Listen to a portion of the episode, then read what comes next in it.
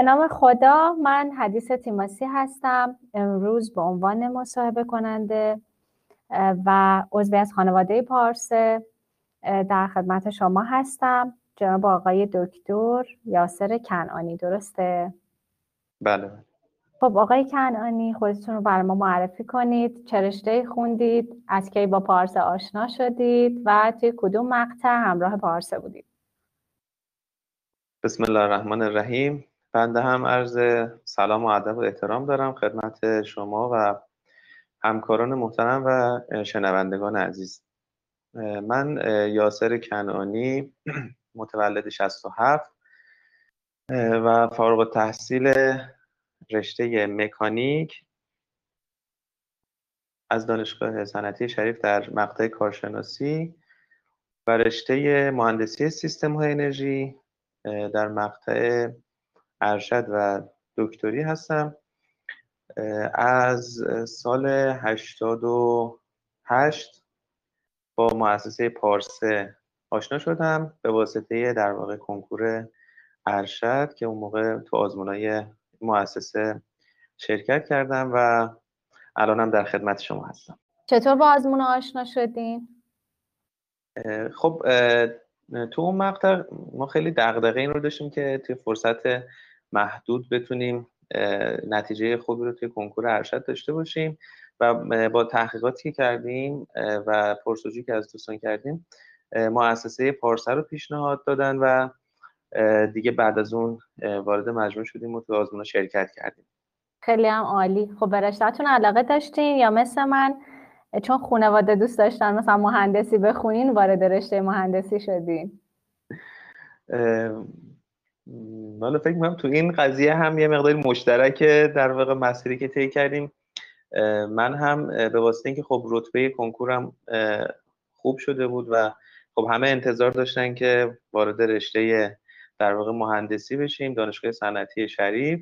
به هر حال ما این مسیر طی کردیم. البته من از فضای مهندسی بدم نمی اومد ولی خب با یک مقدار تفاوت یعنی من صرف کار مهندسی رو به معنای اینکه با ابزارها فقط در واقع مشغول باشه بهش علاقه نداشتم. ولی خب تو فضای کارآفرینی که بعد از فارغ تحصیلی بهش وارد شدم عملا از همه این داشته های در واقع مهندسی هم تونستم استفاده بکنم و علاقم خیلی بیشتر هم شد منتها تو فضای کارآفرینی و مدیریتی. چقدر علاقه رو دخیل می‌بینید توی انتخاب رشته تحصیلی توی مقطع دبیرستان حتی توی مقاطع بالاترش مثل لیسانس ارشد و شما که حتی تا دکترا هم پیش رفتید؟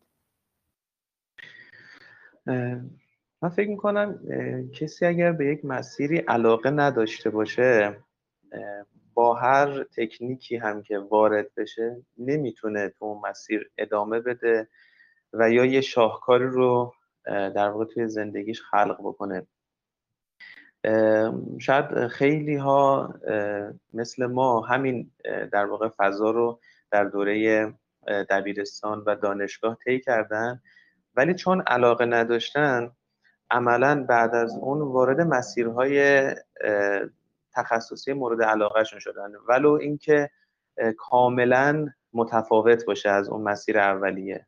دوستان خودمون تو رشته مکانیک وارد فضای مطالعات فرهنگی مطالعات جوانان مستندسازی و فضاهای متنوع دیگه شدن که اصلا هیچ ارتباطی به فضای مهندسی مکانیک نداشت.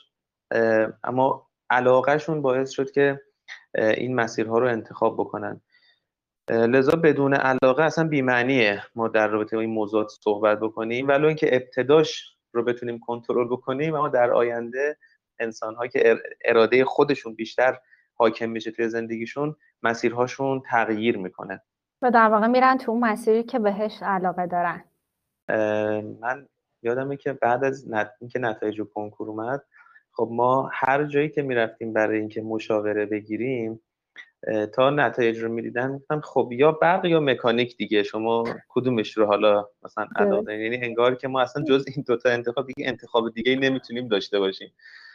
و حالا من که مکانیک رو انتخاب کردم باز خیلی ها به من می‌گفتن که اشتباه کردی. تو باید برق رو انتخاب می‌کردی. چون برق در صدره و مثلا تو رشتت خوب رتبت خوب بوده باید حتما این تصورات بود. تو خانواده ما هم به نوعی همین دیدگاه وجود داشت. پدرم خب خیلی پدر مادر رو می‌دونید که خب خیلی علاقمند به رشد بچه ها هستن. بله. و تمام تلاششون اینه که خب اون بچه به کمال در واقع خودش در حال مسیر علمی باشه کسب و کار باشه هر مسیری که وارد میشه به کمالش برسه و این تو جامعه ما خصوصا نسل ما و نسل قبل از ما حالا نسل بعدی ما دیدشون در واقع واقعی تر شده نسبت به جامعه این دید وجود داشته که خب باید حتما بری دانشگاه حتما یه رشته در واقع تاپ رو انتخاب بکنی و حتما تا آخرین مقطعی که امکان پذیره باید حتما ادامه بدی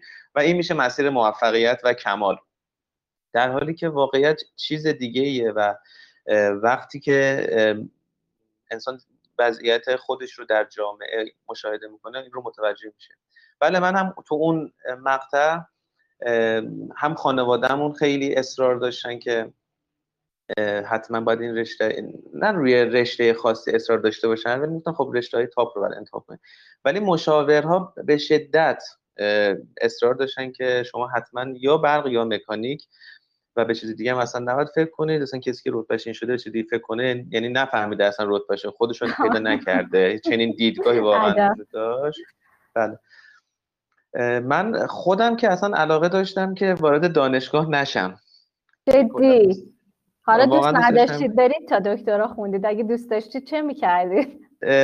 شاید نمی‌دونم. واقعا نه اینکه فضای علم رو دوست نداشته باشم. اتفاقا خیلی فضای علم رو دوست دارم ولی خب فضایی که در واقع من دوست داشتم اون موقع ادامه بدم فضای تحصیلات در واقع حوزوی و تحصیلات علوم دینی بود.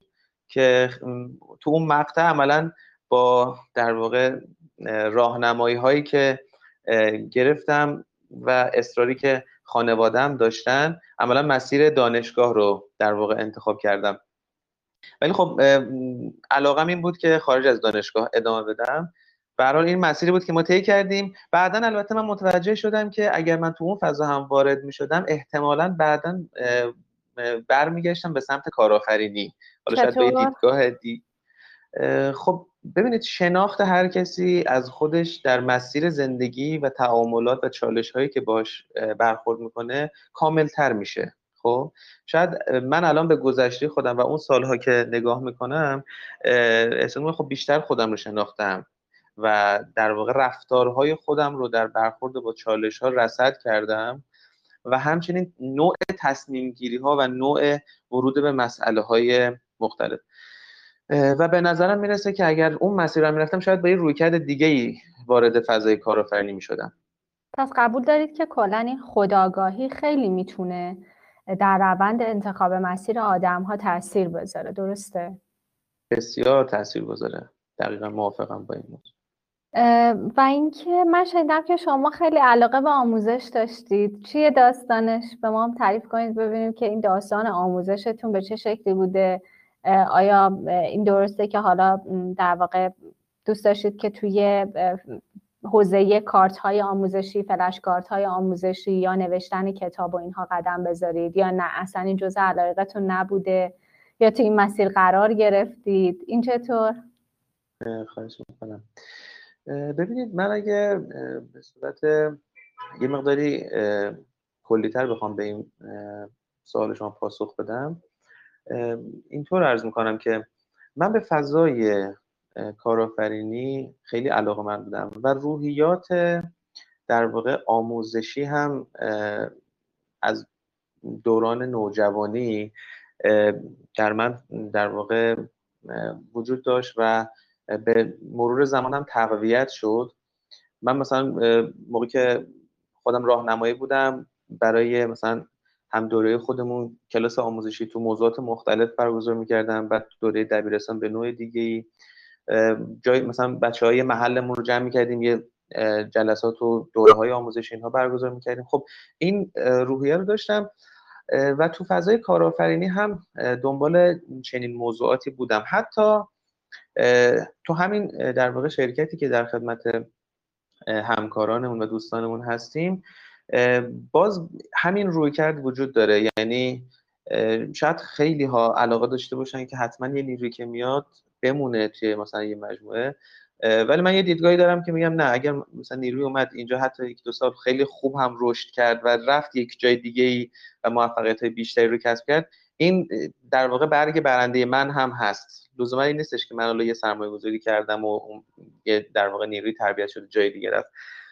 این روحیه داشتم. حالا تو فضای فلشکار فضای در واقع تعلیف کتاب و اینها دوست دارم وارد بشم. اما هنوز تو فضای تعلیف وارد نشدم. اما کسب و کار حوزه آموزش رو در واقع با همین استارتاپی که تو حوزه فلشکارت آموزشی راه اندازی کردیم به نوعی درش وارد شدیم. الحمدلله. پس شما هم دستی بر آتش دارید و وارد حوزه آموزش شدید. در مورد کارتون به ما بگید. اگر که دوست دارید اینکه چطور شد که اصلا وارد این کار شدید از که از زمان دانشجویی بوده یا نه وایسادید که مقطع تحصیلیتون تموم بشه یا نه. چون خیلی از بچه ها هستن که می‌دونید دغدغه دانشجوها اینه که همزمان با اینکه دارن درس می‌خونن مخصوصا تو مقاطع بالاتری مثل ارشد و دکترا خیلی ها اعتقاد دارن که نه نمیشه همزمان با درس خوندن کار کرد. چون به هر حال بعد مقاله بنویسن وقت ندارن کارشون زیاده تحقیق باید انجام بدن و بعضی معتقدن که نه در کنارش میشه هم کار کرد هم درس خوند و هر دو مکمل همه و می‌تونه به همدیگه کمک بکنه برای رشد بیشتر. نظر شما چیه؟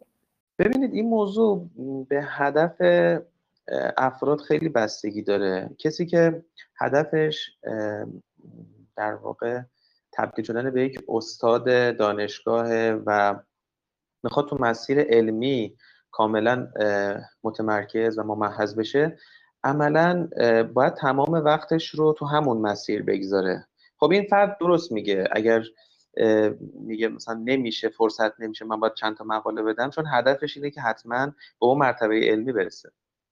در کنارش خب افرادی هستن که خب مسیر علمی رو می‌خوان طی بکنن ولی دنبال این نیستن که فقط در حوزه تحقیقات باقی بمونن. شاید اون درجه از عمیق شدن در فضای علمی رو به نوعی کنار بگذارن یه مقداری لولش رو بیارن پایین تر و تو فضای کسب و کار هم وارد بشن عملا practical به موضوع نگاه بکنن. که حالا این مقدار در واقع علمی که ما به دست آوردیم حالا بتونیم در حوزه عمل هم ازش استفاده بکنیم. میشه گفت مسیرهای مختلفی وجود داره. این یک مسیر نیست و یک نسخه نیست. حالا اون مسیری که بنده در واقع طی کردم من از دوره دانشجوی دوره لیسانس خیلی علاقه من بودم که در واقع بتونم فعالیت صنعتی و تجاری هم داشته باشم. و از دوره کارشناسی خیلی البته محدود شروع کردم به نوعی طراحی بعضی در واقع ماشینالات خیلی کوچیک. حالا اونم به سفارش افرادی که باهاشون در ارتباط بودیم اینها رو ساختن و بعدش دیگه تو دوره ارشد و دوره دکتری تقریبا پنج سالی توی یکی از در واقع اداره های دولتی مشغول فعالیت شدم به صورت پاره وقت که مرتبط با رشته تحصیلیم بود در واقع حوزه سیستم های انرژی و تحلیل اقتصاد و امنیت انرژی بود. و بعد از اون دوره از ابتدای سال 94 وارد بخش خصوصی شدم و تو زمینه دو تا استارتاپ در واقع فعالیت هم رو شروع کردم که یکی از استارتاپ ها در زمینه آموزش و فلشکارت های آموزشی بود و استارتاپ دیگه در زمینه هوشمندسازی و تجهیزات حوزه اسمارت هوم که به همدلله حالا در هر دو زمینه هم توی این پنج سال اتفاقات خوبی افتاد و مسیر در واقع رو به رشد و البته پر از چالش رو طی کردیم. به نکته خوبی اشاره کردید. من دو تا سوال در خلال حرفهای شما به ذهنم رسید که دوست دارم بپرسم. اول اینکه همین چالش هایی که دارید میگید خیلی از ما آدم ها وقتی تو مسیری قرار می‌گیریم که حالا دوستش داریم و داریم تلاش می‌کنیم شاید خیلی وقتا دوست داریم که زود هم نتیجه ازش بگیریم و وقتی نتیجه نمی‌گیریم دل سرد میشیم. یا اینکه به قول شما با چالش های مواجه میشیم که شاید ما رو دلسرد بکنه و استاپمون بکنه نگهمون داره یک جا و اجازه نده که ما دوباره پیش بریم. چیکار کنیم؟ در مواجهه با چالش ها ما چه کنیم که بتونیم این چالش ها رو رد کنیم و توی اون آنچه که دوست داریم بهش دست پیدا کنیم موفق بشیم؟ می‌خوام ببینم کلام آخرتون چیه؟ چه پیشنهادی دارید برای بچههایی که الان اول راه هستن یا تازه حتی می‌خوان برای رشته لیسانسشون انتخاب رشته بکنن یا حتی در مقاطع بالاتر وارد ارشد بشن؟ پیشنهادتون چیه؟ تجربتون چیه؟ چه کمکی می‌تونید بهشون بکنید که بتونن با گوش کردن این پادکست یه مسیر خوب رو برای خودشون انتخاب کنن؟ برای پاسخ دادن به این سوال بزرگانی هستن که به لحاظ نظری حرفهای ارزشمند و شنیدنی دارن که خب حتما پای صحبت هاشون میشینیم و می‌خونیم. من تجربه در واقع شخصی خودم رو عرض می‌کنم. ببینید اگر ما توی شناخت یک مسیر تمام تلاشمون رو بکنیم و ابعاد اون هدفمون رو شناسایی بکنیم اون وقت وارد یک مسیری میشیم. این مسیر مسیر پرچالشی خواهد بود. یعنی این دید اولیه که مسیر هر هدفی رو ما انتخاب بکنیم مسیر مسیر پرچالشی خواهد بود. اگر اون شناخت مسیر و شناخت هدف درست اتفاق بیفته و ما همچنان توی مسیر توی برخورد با چالش ها دچار ناامیدی و یأس و اینها میشیم عملا تصویرمون از مسیر رشد غلطه. یعنی احساس می‌کنیم یک مسیر مسیر موفقیته یک مسیر مسیر شکسته. و ما الان وارد مسیر شکست شدیم. خب؟ این تصویر رو باید اصلاح کرد که مسیر موفقیتی به عنوان مثلا یه مسیر مجزا وجود نداره. مسیر موفقیت از دل همین شکست ها داره ساخته میشه و پیش میره. اما یه لایه دیگه وجود داره که ما شناختمون از خود هدف شناختمون از مسیر غلطه. اینجا ما هر چقدر هم که داریم تلاش می‌کنیم عملا داریم تو یک مسیر غلط جلو میریم. مثل اینه که شخصی بگه مثلا اعتیاد یعنی فکر کنه که معتاد شدن چیز خوبیه خب مثلا این یعنی به تصویر غلط از هدف و از مسیر. بعد حالا واردش میشه و بعد هی دچار چالش میشه هی می‌خواد این مسیر رو ادامه بده. خب توجه نکرده که اون هدف اولیه که اصلا گذاشته اون غلط بوده اونو باید اونو باید اصلاح بکنه. پس اگه از لایه هدف بخوایم صحبت بکنیم میشه تلاش برای شناخت دقیق تر از هدف از مسیر. اگه تو لایه مسیر بخوایم صحبت بکنیم در واقع میشه اصلاح تصویر ذهنی که ما یک مسیر موفقیت خالص رو اصلا در نظر نگیریم. این شکست ها مسیر موفقیت ما رو می‌سازه. یه تجربه ای رو توی این قسمت اگه اجازه بدین عرض بکنم. بله چرا که نه استفاده می‌کنیم. من سال 90 اواخر 93 یه فروشگاه آنلاین در واقع راه اندازی کردم. تو زمینه فروش مبلمان. خب, خب. اون موقع خیلی مرسوم, مرسوم نبود. وقتی من شروع کردم همه اطرافیان گفتن که اصلا کسی مبل که آنلاین نمی‌خره. حالا امروزه که همه چی آنلاین خریداری میشه. ولی خب اون موقع یادمه که یه شرکت بود که در واقع به صورت آنلاین سایت و در واقع امکانات فروش آنلاین مبلمان رو گذاشته بود.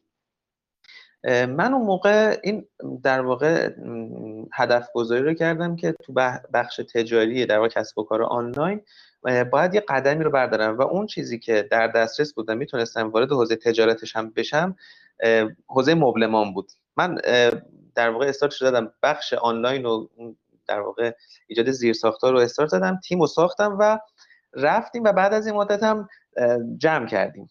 یعنی مثلا نزدیک به فکر کنم بین 6 تا 9 ماه فعالیت کردیم و بعدش البته یه مقداری فروش داشتیم و در واقع بازار مختصری. و ولی خب این کسب و کارش فعلا در واقع امکان ادامه دادن برامون نبود اومدیم بیرون. بعد اطراف گفتن که خب تو شکست خوردی. گفتم من اصلا شکست نخوردم من شکستی ندیدم واقعا تو این کار. علتش این بود که اونها فکر می‌کردن که خب فقط بحث مالیه. یعنی مثلا ما یه سرمایه گذاری کردیم یه حرکتی رو شروع کردیم و به نتیجه مالی نرسیدیم. پاسخ بنده اون موقع این بود. گفتم ببینید من یه تجربه به دست آوردم از این کار. اگه ارزش اون تجربه رو اضافه کنم به این اتفاقی که تو بخش مالی افتاد اون چیزی که به دست آوردم خیلی سنگین تره از اون چیزی که از دست دادم. همین اتفاق هم افتاد. یعنی در ادامه مسیر عملا پله پله تونستم تو فضای کسب و کارهای آنلاین جلو برم و خب امروز بتونم توی این فضا در واقع حرفی رو برای گفتن داشته باشم. ولی اینکه هنوزم که هنوزه شاید تو بخش مالی خودم رو آدم موفقی نمی‌دونم و میگم که باید تلاش بکنیم و در واقع مسیر رو ادامه بدیم. ما هنوز رو قله نیستیم ولی توی در واقع دامنه داریم حرکت می‌کنیم و پیش میریم. از این جهت این تجربه رو عرض کردم دوستانی که حالا این پادکست رو می‌خوان گوش بدن تصورشون این نباشه که حالا مثلا کسی که داره صحبت می‌کنه الان همه این مسیرها رو طی کرده و در واقع به موفقیت کامل رسیده و حالا امروز داره از تجربهش میگه. نه من خودم تو همین مسیر دارم حرکت می‌کنم و هر روز مطالب جدیدتری رو یاد می‌گیرم. و دومین سوالی که می‌خواستم ازتون بپرسم همین بود که گفتید که همزمان که در واقع داشتید درس میخوندید شروع کردید و استارتاپ ها رو راه انداختید و اینها می‌خوام ببینم که آیا شما دوره ای خارج از دوره تحصیلات دانشگاهی و محیط دانشگاه داشتید؟ اصلا اعتقادی داشتید به اینکه باید برید بیرون دوره ببینید یا کارهای دیگر یاد بگیرید مطالعات دیگه انجام بدید یا فقط اکتفا کردید به آموزه های دانشگاهیتون؟ تا زمانی که وارد فضای راه اندازی در واقع کسب و کار نشده بودم عملا خیلی دوره های خارج از دانشگاه رو من شرکت نکردم. چون اون پنج سالی هم که در واقع تو اون مرکز مشغول بودم عملا همه اینها در راستای همون در واقع تحقیقات دانشگاهی بنده بود و خود فعالیت در سازمان تجربیاتی رو اضافه می‌کرد. ولی دوره های دیگه رو در واقع خارج از اون نگذراندم اما بعد از اینکه در واقع می‌خواستم اون بحث کسب و کار رو شروع بکنم خیلی در واقع یک بازه زمانی تقریبا 6 ماه الی یک سال بود که 6 صبح تا در واقع مثلا ده شب مشغول در واقع یادگیری آموزش دوره های مختلف که عمدتا هم دوره های آنلاین بودن در واقع شرکت کردم. تا بتونم در واقع توی این فضای جدیدی که وارد شدم گام بردارم و سعی بکنم که آگاهانه جلو برم. البته اینکه شما فرمودین دوستانی که اول مسیر هستن واقعا من خودم رو هم که نگاه می‌کنم اینم منم اول مسیرم. یعنی این نکاتی که عرض می‌کنم از این بابه که شاید خب چند روزی بیشتر یا زودتر توی این در واقع فضای آکادمیک و فضای کسب و کار فعالیت کردم. به نظرم مهمترین مسئله که نسل جدید باید بهش در واقع بپردازه بحث شناخت از خودش و هدفی که از زندگی داره. و فکر می‌کنم دوستانی که الان می‌خوان انتخاب رشته بکنن حالا تو مقاطع لیسانس یا حتی پایین تر فکر می‌کنم فضای آزادتری رو دارن نسبت به ماها و یا افرادی که قبل از ما بودن. خانواده ها شاید به جهت اینکه خب فضای عمومی کشور فضای فرهنگی کشور هم به این سمت رفته که خب افراد باید خودشون مسیرشون رو انتخاب بکنن و پیشرفت بکنن. خانواده فشار کمتری میارن. خب از این فرصت باید استفاده کرد. چطور باید استفاده کرد؟ استفاده صحیح. البته بعضی ها هم متاسفانه سوء استفاده می‌کنن. از این فضای آزاد در جهت رسیدن به اهداف و رشدشون استفاده نمی‌کنن. در جهت بیمسئولیت شدن و غیره اینا استفاده می‌کنن خب این درست نیست. مهمترین مسئله شناخت از خود. یعنی فرد بتونه با راههایی شناخت بیشتری از خودش پیدا بکنه و متوجه بشه که واقعا چه مسیری برای اون یا چه مسیرهایی برای اون مناسب تره گاهی اوقات من تو همین چهار پنج سال شاید بیش از پنج شیش بار تست مثلا این تست مرسوم شخصیت و اینها رو دادم. از این جهت که باز بیشتر خودم رو بشناسم. نقاط ضعف نقاط قوت. مسیرهای شغلی که در واقع مناسب هست و من می‌تونم توش موفق تر باشم خب اینا تجربه بشریه علم بشری باید ازش استفاده کرد برای انتخاب های بهتر و از افرادی که مسیرها رو طی کردن واقعا مشورت بگیرن. اگر یه مسیر تخصصی خاصی رو می‌خوان انتخاب بکنن حتما اون مسیر رو از افرادی که طی کردن و آگاه هستن مشورت بگیرن و پرسجو بکنن.